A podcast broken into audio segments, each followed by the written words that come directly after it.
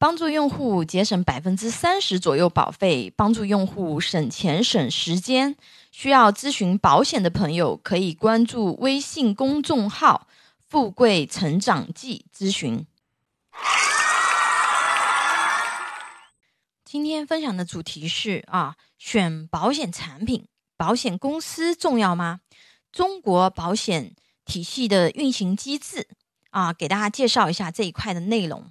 啊，因为我经常会接到这个朋友啊，或者是咨询的用户问这些问题啊，这家保险公司都没有听说过啊，靠不靠谱？这家保险公司很小，万一公司破产了怎么办？没有听说过的保险公司啊，理赔有没有问题？啊，买保险我是不是要买知名度高的公司的产品呢？啊，诸如此类的问题还有很多啊。那其实大家关心和关注的基本都是几点相同的问题。那在这里的话呢，我把这些问题的本质啊，都给大家做一下梳理。那第一点啊，你没有听说过的公司啊，未必是小公司啊，因为保险它是属于低频消费啊，并且对家庭很重要的产品。很多人或者是家庭可能只投保。一次啊，或者是连一次也没有投保过。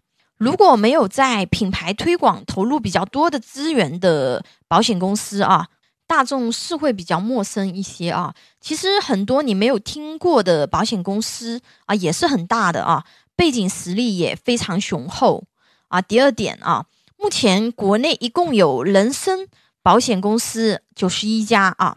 财产保险公司八十八家啊，这都是已经在这个银保监会啊那个注册的，并且有相关信息公开的正规保险公司。因为这个数据的信息是动态信息啊，数据仅供参考。那只要在正规保险公司购买的保险产品，保障都是没有问题的啊。第三点啊，知名的。保险公司和不知名的保险公司保障有什么差异？你的权益和保障内容啊，最终取决于合同条款，并不取决于公司的知名度啊。但是在价格层面啊，知名的保险公司和不知名的保险公司之间呢，一般会有很大的差异啊，就是品牌溢价。那什么是品牌溢价呢？比如啊。都是由一家这个代工厂生产的鞋子，相同的鞋子啊，耐克品牌一双要卖一千多啊，代工厂自己生产出来拿出来卖的品牌知名度不是很高的相同的鞋子啊，可能也就是卖一百多元一双啊。当然，这里的意思不是说大品牌保险公司的保险产品都不好。啊，小品牌保险公司的产品就一定好？只是想和大家科普一下啊，保险公司好不好的这个判断依据啊，不是公司知名度啊，是保险合同的条款。最重要的是看好保险合同里面的保障条款，保障内容适合你的产品，不用担心履约的问题啊。保险的本质其实就是合同关系。所以写进合同里面的条款才是最重要的啊！未来一定要履约的，因为保险是低频消费品，目前保险行业啊信息不对称的问题还是比较严重的啊。分享一个这两天的案例啊，一位四十三岁的男性用户拿着二十万保额的重疾险计划方案来咨询啊，让我给他出一个那个方案给他对比一下。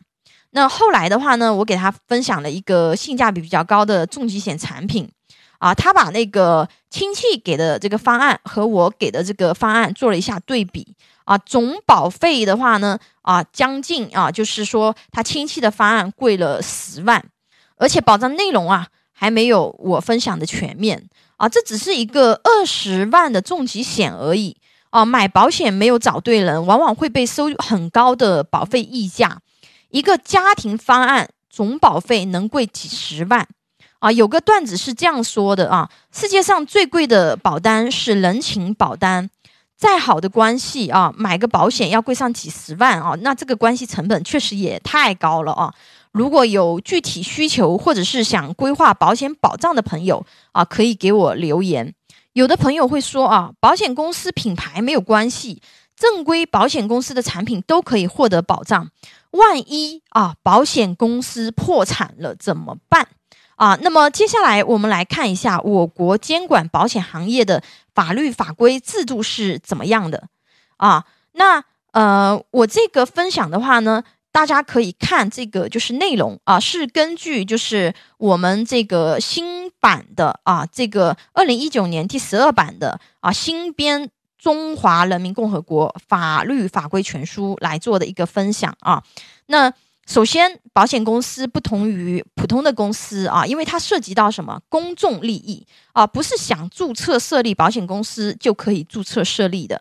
那设立保险公司，其注册资本的最低限额为人民币两亿元啊。国务院保险监督管理机构根据保险公司的业务范围。经营规模啊，可以调整其注册资本的最低限额，但不得低于本条第一款规定的限额啊。而且，保险公司的注册资本啊，必须是实缴资本。那这和普通的这个公司是不一样的啊。普通公司它只要在工商局注册就可以了啊。那保险公司它是要经过国务院。的保险监督机构批准才能够经营。首先从源头上啊，决定了保险公司的安全性啊，然后我们再从经营层面啊，了解一下那个国家对保险公司的监管。那首先第一个啊，有保证金制度啊，因为这一块的内容比较多，那我就把它大的框架给大家去讲一下。那具体。细节的一个就是保险法的内容啊，大家可以看我的文稿啊，因为这样他用音频给大家分享出来，其实啊很抽象啊，然后而且就是都是很多概念啊，我就把一个制度的框架跟大家讲啊，然后那个细节大家看这个文稿内容啊，它是由。几层的监管制度啊，所以大家不需要担心这个，就是说保险公司它的一个那个安全性的问题啊。它第一个环节就是保证金制度啊，保险法第九十七条啊就有规定，保险公司应当按其注册资本总额的百分之二十提取保证金啊，而且存入国务院保险监督管理机构指定的银行啊，除公司清偿时用于清偿债务外，不得动用啊。那这个是第一个，第二个的话呢是责任准备金制度，啊，那保险公司应当根据保障被保险人利益、保证偿付能力的原则，提取各项责任准备金，啊，而且它这个的话呢，也是由那个国务院的保险监督管理机构制定的这个规则，啊，就是它这个要怎么做啊，那这个都是有规定的，啊，第三个。保险保障基金制度，保险保障基金制度的话呢，啊，里面也是有几条啊，大家可以看文稿。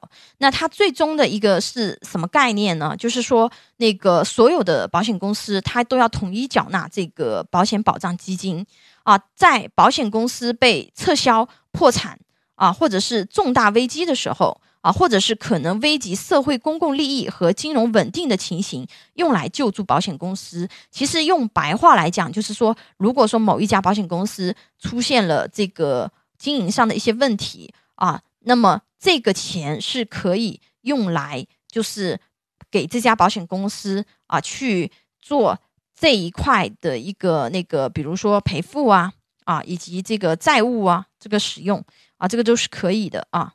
啊，保险公司的话呢，啊，它如果是这个有人寿保险业务的保险公司啊，它是不能够这个解散的啊。那么它解散的话呢，它是最后要由这个就是国务院保险监督管理机构批准才可以解散啊。那它这些细节的话呢，啊，可以去看我们的那个文稿。啊，比如说真的出现问题，我们如果是用白话来说的话呢，最终其实啊，国务院保险监督管理机构的话呢，它会指定啊有经营人寿保险业务的保险公司接受转让啊，比如说他真的说要这个就是撤销啊，或者是依法宣告破产的。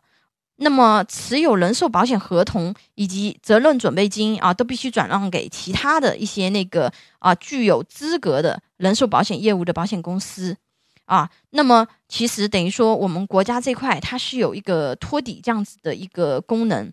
那上面的话呢，如果说大家想要看详细的条款啊，可以看文稿，因为我这边只是等于说把大家把这个框架给它梳理出来。那呃，除了说就是我刚刚给大家分享的啊，就是梳理的这个我们保险行业。的这个监管制度的法律法规啊，同时啊，大家也可以看一下我的文稿啊，给大家分享一下那个法律界专业人士啊对这一类问题的一个回复啊。下面的这些信息的话呢，是截取于这个律师论坛或者是律师网站啊。那他们的一个那个专业的这个律师对这一块的一个解答啊是怎么样的？大家可以去看一下啊。比如说保险公司破产啦。对吧？或者是说啊，保险公司会不会为因为这个经营问题而破产啊？破产后怎么办呢？啊，那如果说我这个是健康险或者是意外险等非人寿险，在这个保险公司破产后怎么处理呀？啊，大家可以去看一下那律师的回答啊。其实回答跟我前面按照我们整个保险公司的这个法律法规的监管系统啊，基本上是类似的啊，是没有问题的啊。那既然正规的。保险公司的产品保障都是没有问题的。那么之前听说过的那些理赔纠纷都是怎么来的呢？啊，跟大家再做一下科普啊。那这些纠纷其实大多是来自于投保流程不规范、健康告知没有做好造成的。啊，想详细了解这一块内容的朋友啊，请看下一堂课的分享。世界上最贵的保单是人情保单啊，你买贵了吗？拥有一百多家保险公司产品库，可以帮助用户节省百分之三十左右保费，帮助有保险需求的用户省钱省时间。如果有风险分析、保障规划需求的朋友，可以给我留言或者关注微信公众号“富贵成长记”咨询。